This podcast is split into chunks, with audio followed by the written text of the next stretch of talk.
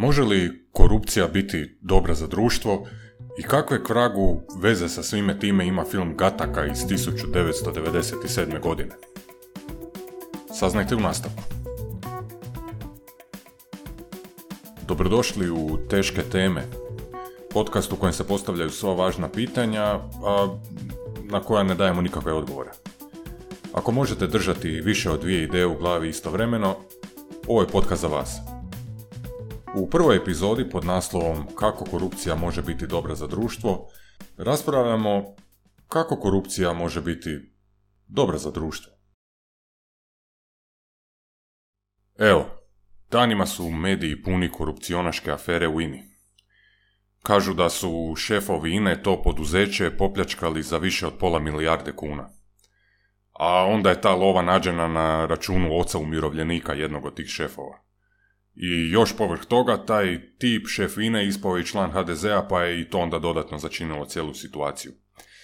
Neću puno ulaziti u digresije, ali mi se čini da je to bukačenje i pozivanje na rušenje vlasti, napuštanje HDZ-a i posramljivanje stranke za ono što njihovi treće razredni članovi naprave, nekako promašeno. Naravno, to je sada igra koju moraju igrati mediji i oporba, mada se čine da oni to rade dosta neuvjerljivo. I tu je stvar jednostavna koji bi samoubojica k vragu u ovom trenutku htio preuzeti vlast s inflacijom, plinskom krizom i tako dalje.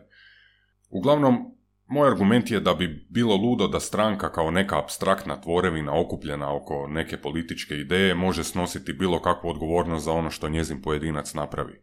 To bi bilo kao da neko optuži crkvu za kriminal ako se ispostavi da je jedan vjernik lopov. I što bi onda trebali svi drugi vjernici? Napustiti svoju vjeru i prestati dolaziti u crkvu? Mislim da ne, jer time što je jedan vjernik lopov nije promijenilo ono u što vjernik temeljno vjeruje. Jel? I isto tako kao što vjernik prakticira svoju vjeru u crkvi, tako i čovjek kao političko biće može svoju političnost prakticirati u okviru neke stranke ili političke ideje koju smatra ispravno. Pa sad, jel bi njega u prakticiranju te njegove političnosti trebalo pokolebati to što je njegov kolega u stranci lopov? Pa vjerojatno ne, politička ideja koju zastupa time se nije promijenila. Osim toga, svima je jasno da kriminal i onako rijetko proizlazi iz vjere, ideologije, političkog uvjerenja, uvijek je tu riječ o nekom privatnom interesu. No, da ne duljimo, ja nisam prakticirajući vjernik, niti HDZ-ovac, i ne bi trebalo cijelu tu stvar banalizirati. Pljačka INE je zbilja ozbiljan i drzak kriminal i neko će za to morati odgovarati ići u zatvor. Vjerojatno za jedno četvrt stoljeća kad se pravosuđe aktivira. A možda ni tada jer, kao što sada mediji pišu, jedna je sutkinja upravo završila u zatvoru i to baš ona koja je oslobodila ubojicu gliserom Horvatinčića. Sad, kada bih nakon svega ovog izloženog predložio da korupcija ponekad može biti i dobra za društvo, što je i provokativni naslov ove današnje epizode podcasta, sigurno bih bio proglašen ludim. No kao što ćemo vidjeti u ovoj mojoj maloj kontroverznoj društvenoj teoriji koju sam smislio, korupcija je nužna i ona je nužna ako je suprostavimo jednom drugom društvenom fenomenu, a to je fenomen takozvane meritokracije. Uređenja u kojem društvom upravljaju oni najbolji među nama. I to se često spominje u javnosti kao nekakav poželjan ideal kojem se svi moramo pokušati prilagoditi i približiti što više, a dijelom ga zapravo i živimo već. Međutim, iako meritokracija na papiru zvuči super, da samo najbolji među nama izbijaju na vrh, ona ima i svoju mračnu stranu. Što ćemo objasniti na primjeru filma Gataka o distopijskom društvu u budućnosti kojim upravljaju oni genetski savršeni. Ipak za početak pokušajmo definirati tu korupciju. Službena definicija korupcije kada se progugla kaže da je to kazneno djelo zloupotrebe povjerenja ili dužnosti koja se obnaša u upravi, sudskoj vlasti, gospodarstvu, politici, školstvu, kulturi, umjetnosti itd. Sve radi stjecanja materijalne ili nematerijalne koristi za koju ne postoji pravna osnova. Ukratko, ako bismo to stavili u rečenicu, korupcija je povreda općeg interesa radi osobnog koristoljublja. I tu nema dileme, stvar je sasvim jasna, definicija je čista. Ili si korumpiran ili nisi. Ako nekog potplaćuješ, korumpiran si. Korumpiran je i taj kojeg si potplatio. Korupcija je ako neko na poziciji političke moći privilegira nekog sebi bliskog, prijatelja, rođaka ili stranačkog kolegu. Korupcija je ako neko dođe do neke javne usluge preko reda ili ako neko dobije posao u javnom sektoru zbog poznanstva. Međutim, Ako pokušamo korupciju istjerati na neki moralni čistac, to će se zapravo u svakodnevnim primjerima pokazati jako teško. Kako bi što bolje ilustrirao na što tu točno mislim, i kako bi pokazao da definicija korupcije nije baš tako crno-bijela kako bismo na prvu pomislili, smislio sam jednu situaciju. To je svakodnevna banalna situacija koja se može dogoditi svakome, prilično je uobičajena i ona bi išla otprilike ovako. Na natječaj za posao u nekoj državnoj firmi ili gradskoj, recimo Zagrebačkom holdingu, na mjestu referenta javljaju se dvije osobe. Sanja i Tanja. Dakle, ove dvije žene imaju slično obrazovanje, obje imaju 35 godina, u braku su imaju jedno dijete. Obje također imaju dugogodišnje iskustvo na sličnim radnim mjestima. Sanja je primjerice pet godina bila stručni suradnik u odjelu marketinga, a Tanja isto toliko referent nabave. Recimo sada da Sanja i Tanja, znači te žene vrlo sličnih kompetencija životnih iskustava, pristupe testiranju za posao referenta u, rekli smo, Zagrebačkom holdingu. Sanja se pokazuje za dlaku bolja u analitičkim testovima, Tanja za dlaku bolja u komunikacijskim. Na završnom razgovoru pak obje se pokazuju kao ugodne sugovornice, stručne su opuštene i prema svim pokazateljima dobro bi se uklopile u radni kolektiv Zagrebačkog holdinga. Međutim, jasno je, obje ne mogu dobiti posao. I sada pitanje svih pitanja. Koju bi točno trebali odabrati šefovi holdinga i na temelju kojih kriterija, ako smo rekli da su životna iskustva, poslovna iskustva, obrazovanja, godine, ovih dviju žena zapravo slična. Hej, hej, kratki predah. Slušate Teške teme, podcastu u kojem postavljamo sva važna pitanja, a ne dajemo odgovore. Za sve teme na razmeđu popularne kulture, filozofije, politike i društva pratite Teške teme. Da, ispred nas je velika dilema, ali hajdemo stvari još možda malo zakomplicirati. Recimo još da je Tanja poznanica jednog od šefova. I ne samo to, da su oni članovi iste stranke i da je posao zapravo namijenjen njoj od početka. Međutim, s druge strane, recimo da je drugi šef do toga ne drži puno i smatra da je nasuprot Tanje Sanja ipak bolji kandidat, jer mu se više sviđa njezina boja kose i boja očiju. Sanja je recimo plavuša plavih očiju, a on više voli takve ženske u uredu. I još, recimo da Sanja ima ljepšu bluzu, pa mu se i to više sviđa. Sad, dilema ispred nas se svodi zapravo na dva prilično grozna izbora. Ugrubo možemo reći da moramo birati između korupcije ili šovinizma. No ozbiljno, mi moramo odgovoriti na pitanje je li pravednije u potpuno izjednačenoj utrci za posao da radno mjesto dobije Tanja, koja ima političku vezu, ili Sanja, koja ima ljepšu boju kose, karakteristiku na koju sama nije mogla utjecati. Koji bi kriterij u ovoj situaciji trebao presuditi? Koji je pravedniji? Pritom, u kojem slučaju bi šteta za opći interes bila veća ili manja? Naravno, koji god odgovor da damo u problemu smo. Zapravo, sve se svodi na tri odgovora koje možemo dati. Pod broj jedan možemo reći korupcija i pogodovanje je nešto što ne dolazi u obzir. Znači, bilo koji kriterij bi ovdje trebao presuditi samo ne to. Međutim, onda dozvoljavamo da kriterij za dobivanje posla bude neka potpuna bedastoća, kao što smo već rekli, boja kose ili boja očiju, na što nijedan od kandidata zapravo nije mogao utjecati jer se s time rodio ili se nije rodio. Obrnuto, pod brojem 2 možemo reći, takvi proizvoljni kriteriji su potpuno sumanuti i niko ne bi pristao na to, ali činjenica je da boja očiju ili boja kose barem proizlazi iz neke puke slučajnosti, a ne iz privatnih pokvarenih interesa, to u ovom slučaju poznanstvo i veza zapravo jeste.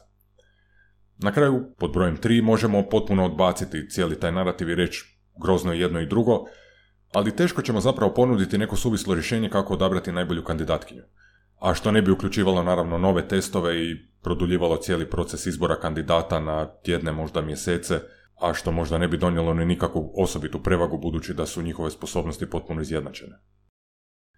Ovaj je primjer na neki način bio i umjeren. Što se korupcije tiče, mi možemo naći i puno kompleksnije i moralno dubioznije primjere. Recimo, što ako roditelj ima teško bolesno dijete koje mora brzo ići na operaciju, ali zbog birokratskih komplikacija na tu operaciju bi čekalo mjesecima? Ili onda u redu da roditelji potplate liječnika? Ili što ako je recimo zemlja u ratu, kao recimo Ukrajina trenutno, gdje ginu nevini civili i hitno trebaju na oružanje, ali to koče međunarodne konvencije ili carinska birokracija? Je li onda u redu preskočiti sve te gluposti, jednostavno potplatiti nekoga na granici, uvesti oružje u zemlju i spasiti živote na taj način? Da, naravno, cilj cijelog ovog našeg misalnog eksperimenta nije relativizirati korupciju, U Hrvatskoj je naravno ima na pretek.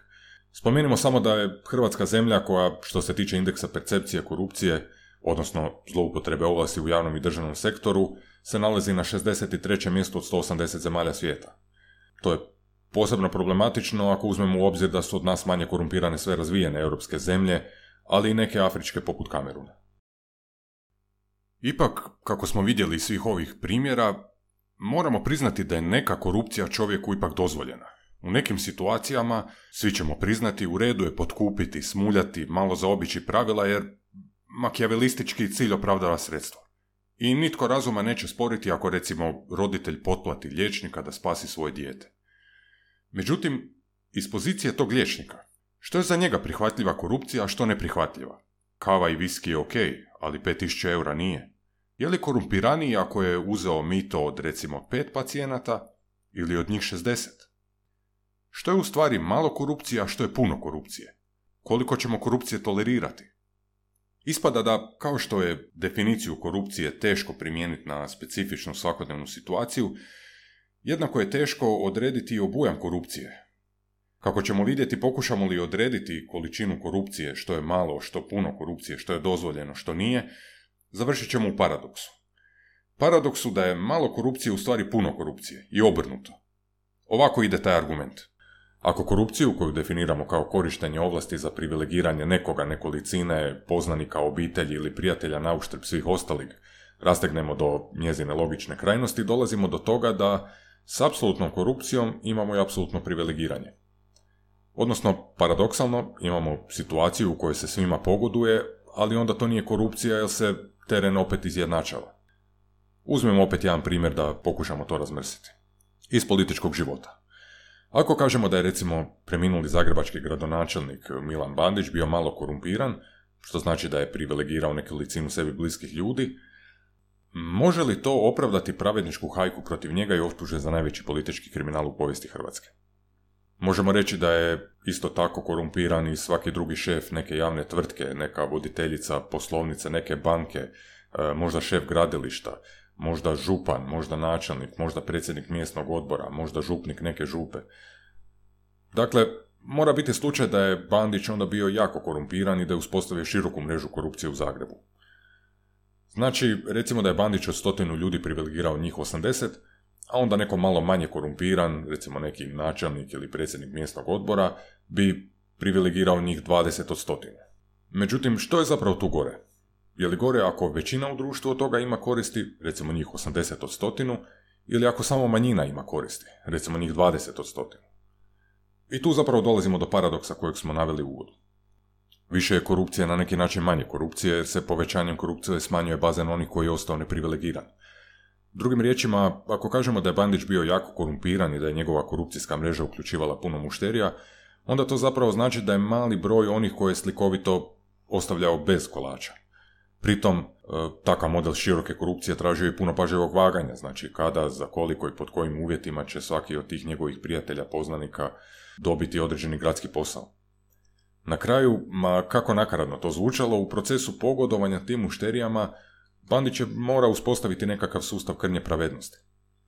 Je li onda dakle Bandić bio korumpiran ili je bio pravedan? Je li grijeh Milana Bandića malo korupcije, što ne može izazvati društvenu sablazan kako izaziva, ili je njegov grijeh puno korupcije, što nužno znači da je imao nekakav pravedan sustav raspodjele te korupcije? Naravno, to je jedna suluda logika i dobro primjećuju problem svi oni koji čupaju kosu na ovakve mentalne vratolomije. To jednostavno ne može stajati. Ponaviše je problem i dalje ostao onaj temeljni, a to je da posao dobivaju oni podobni, a ne oni sposobni. I kako ljudi vole reći dogod se u našem društvu privilegira podobne nas sposobnih, nema naprijed. No, tu dolazimo do jednog drugog problema. A to je da se olako priklanjamo onome što mislimo da stoji nasuprot korupcije, kao neki antiotrov korupcije. I onda to guramo kao poželjen društveni model. A to je takozvana meritokracija, vladavina najboljih. Kad bi samo najbolji u našem društvu mogli biti na pravim mjestima? Kad bi samo najbolji menadžer bio na čelu Zagrebačkog holdinga? Kad bi primjerice samo najčestitiji intelektualac među nama bio na čelu vlade? U prvoj epizodi pod naslovom Kako korupcija može biti dobra za društvo raspravljamo kako korupcija može biti dobra za društvo. Spomenuli smo u prethodnom primjeru da tražimo objektivni kriterij kojim bismo razdvajali dvije osobe vrlo sličnih kompetencija u hipotetičkom slučaju razgovora za posao. Pa sada ako ćemo reći da je vrlo teško odrediti karakternu osobinu kao što je hrabrost, čestitost i tako dalje, zašto se ne bismo poslužili genetikom?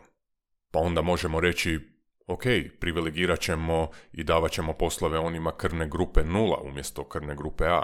Ili ćemo primjerice privilegirati zdrave naspram bolesnih. Pa onda se na razgovor za posao neko ko ima dijabetes uopće ne može ni javiti, jer predstavlja za poslodavca na neki način rizik. Kao što ćemo vidjeti, upravo to je i premisa filma Gataka iz 1997. u kojem ćemo mi pokušati pronaći što bi se dogodilo kada bi tu meritokraciju koju danas zapravo doživljavamo kao neki ideal društvenog uređenja odgurali u vrlo zastrašujući ekstrem. Uglavnom, u filmu Gataka ova ideja meritokracije, društva najboljih od najboljih, gura se do ekstrema. Protagonist Vincent, koji glumi Ethan Hawke, želi postati astronaut, ali jebi ga živi u društvu u kojem najbolja mjesta zauzimaju samo oni genetski savršeni, a on ima srčanu manu. U tom svijetu bliske i neodređene budućnosti roditeljima se naime stavlja na izbor žele li još u trudnoći dijete popraviti, odnosno ukloniti sve potencijalne genetske mane koje bi dijete moglo imati. Međutim, zastrašujuće, ta medicinska revolucija koja je valjda trebala pomoći istrijebiti sve bolesti, stvorila je društvo u kojem sad genetska savršenost postaje standard i uvjet za svaki bolji posao, a onda u konačnici za sudjelovanje u tom istom društvu. Tvrdoglavi Vincent, čiji su roditelji odlučili da se on rodi prirodno sa svim svojim urođenim umanama, ne dozvoljava ipak da ga ta srčana mana spriječi u njegovom naumu da postane astronaut. Pa onda on vara i mulja institucije svog poslodavca, podvaljuje im genetski materijal, urin, krv i kosu svog genetski superiornog prijatelja i tako se, usprko svojoj genetskoj faličnosti, provuče u svemirski program. Pritom, zanimljivo je i da je film režirao novozelandski redatelj Andrew Nicoli, tip koji je napisao, možda se neki sjećaju, pamte, film Trumanov Show, kojem Jim Carrey otkriva da je cijeli njegov život i svijet zapravo kulisa reality showa. No, da se sada ne gubimo u digresijama, ono što se može iščitati iz filma, a relevantno je za našu priču, dvije su stvari zapravo. Prvo, to je činjenica da zagovaranje meritokracije kao društvenog uređenja u kojem samo najbolji uspijevaju, zbilja može metastazirati u budućnosti u ovakav totalitaristički scenarij. Naime, ako već tražimo da najpametniji među njama upravljaju državom i institucijama, da najhrabriji budu policajci, vatrogasci i tako dalje, je li ludo pretpostaviti da bismo uskoro najbolje pozicije mogli i trebali popunavati s onim superiorne genetike? Mislim, bilo bi jednostavnije. Više ne bismo morali provoditi testove inteligencije, pouzdavati se u fakultetske diplome ili razgovore za posao. Genetika bi jamčila sve. Želiš biti liječnik, sudac, novinar, vojnik, dovoljno je pogledati u kapljicu krvi. I drugo, a tu se stvari malo kompliciraju, smije li društvo zapravo odbiti takvo uređenje, ako tehnologija to dopušta? Naime, cijela ideja meritokracije počiva na tome da najbolji ljudi završavaju na najboljim mjestima u društvu, a time cijelom društvu donose najveću korist. I logično je, ako imamo najkvalitetnije liječnike, oni će se za nas najbolje skrbiti. Ako imamo najkvalitetnije pravnike i suce, oni će omogućiti najpravednije društvo. Ako imamo najčestitije političare, oni će omogućiti najveće blagostanje u državi. Kada bismo, kao u filmu Gataka, imali mogućnost da te najbolje među nama, najpametnije, najčestitije, genetski najsavršenije, proberemo putem genetskog materijala i onda stavimo na najvažnija mjesta u društvu, vjerojatno bi nam svima bilo bolje.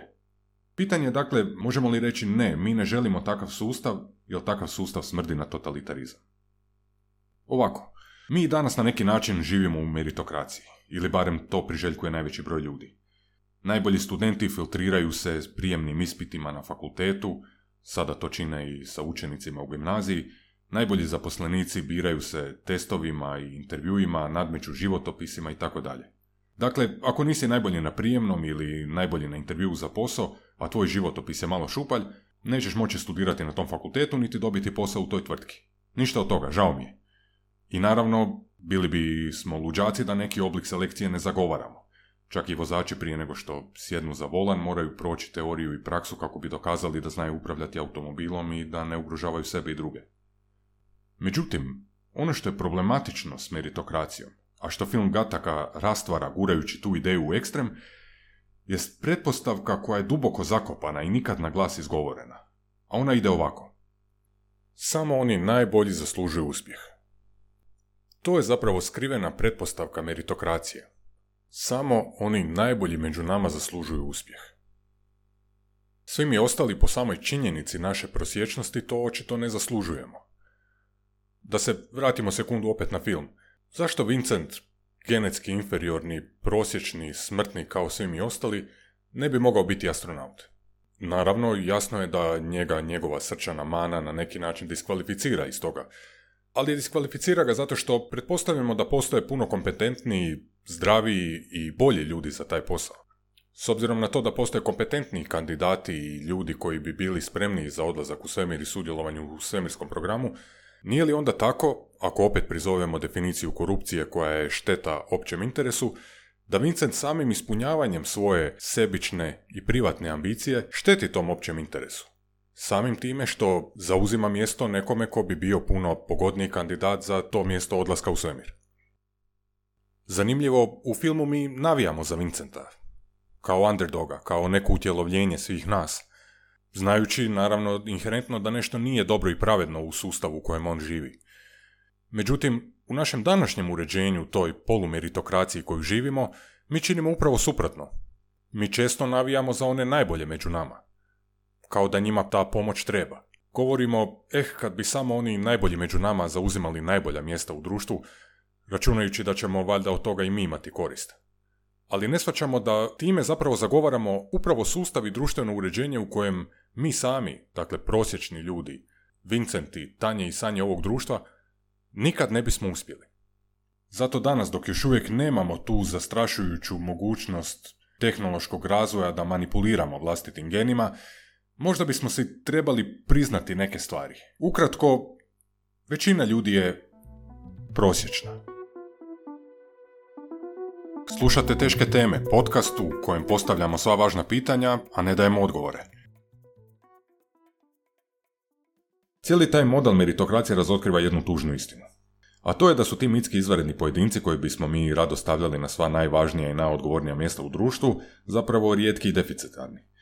Čak ako želimo posegnuti za kvocijentom inteligencije kao pokazateljem nečije sposobnosti, službena statistika kaže da je onih s kvocijentom inteligencije oko 130 ili preko, koji se klasificirao kao umjereno daroviti, dakle, ne kao genijalci, oko 2% u društvu, a onda bi onih ekstremno darovitih se mjerilo u promilima. Matematički, dakle, nadareni pojedinac može biti tek njih troje u saboru od 151 zastupnika. Da stavimo to u ilustraciju. Može ih biti stotinjak od 5400 profesora na Zagrebačkom sveučilištu. Ili 200 od 11500 zaposlenih u Zagrebačkom holdingu. I to jedino ako vjerujemo da je pamet pravilno raspoređena. Što nam zapravo to sve govori? Govori nam da izvanredni pojedinci, tih 2% našeg društva, ti talentirani i daroviti za čiji uspjeh i životni napredak mi pokazujemo toliko malograđanske brige, su vjerojatno kadri pobrinuti se sami za sebe. Pragu ipak su oni izvanredni pojedinci. Brigu bismo s druge strane trebali pokazati za onih preostalih 150 prosječnih u Saboru, 4900 na sveučilištu, 11300 u holdingu. Ta mjesta treba popuniti nekakvim glavama. I oni će se naravno puniti nekim mediokritetima, prosjecima, svakodnevnim ljudima, tanjama i sanjama ovog našeg društva. U našoj smo situaciji, podsjetimo, pokušali ilustrirati da je baš zato poznanstvo jednako valjan kriterij za dobivanje posla kao i bilo što drugo, recimo boja očiju ili opći dojam. Međutim, bolna je realizacija da su, kao što smo već rekli, i Tanja i Sanja prosječne, obje imaju vjerojatno jednake šanse da dobiju posao i još važnije da kada dobiju taj posao da će ga obavljati jednako prosječno kao što bi ova druga. Što više možemo biti zlobni pa reći da je jedna od njih dvije najbolji kandidat s najboljim referencama, taj izniman pojedinac našeg društva vjerojatno se ne bi ni prijavljivale za posao referenta u holdingu. No, da se vratimo na naše ključno pitanje. U čemu je onda za društvo u cjelini zapravo razlika hoće li posao dobiti Sanja ili Tanja? Čini se zapravo ni u čemu. Međutim, za Sanju ili Tanju dobiti posao u holdingu vjerojatno znači puno.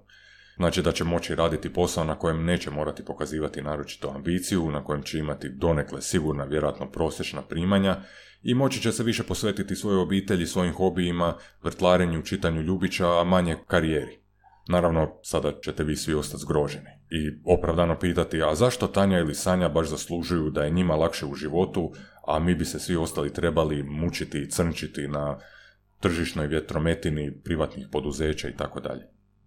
Ok, opravdano, ali zašto mi mislimo da Sanja ili Tanja to ne zaslužuju? I upravo je u tome zapravo cijela poanta ove priče.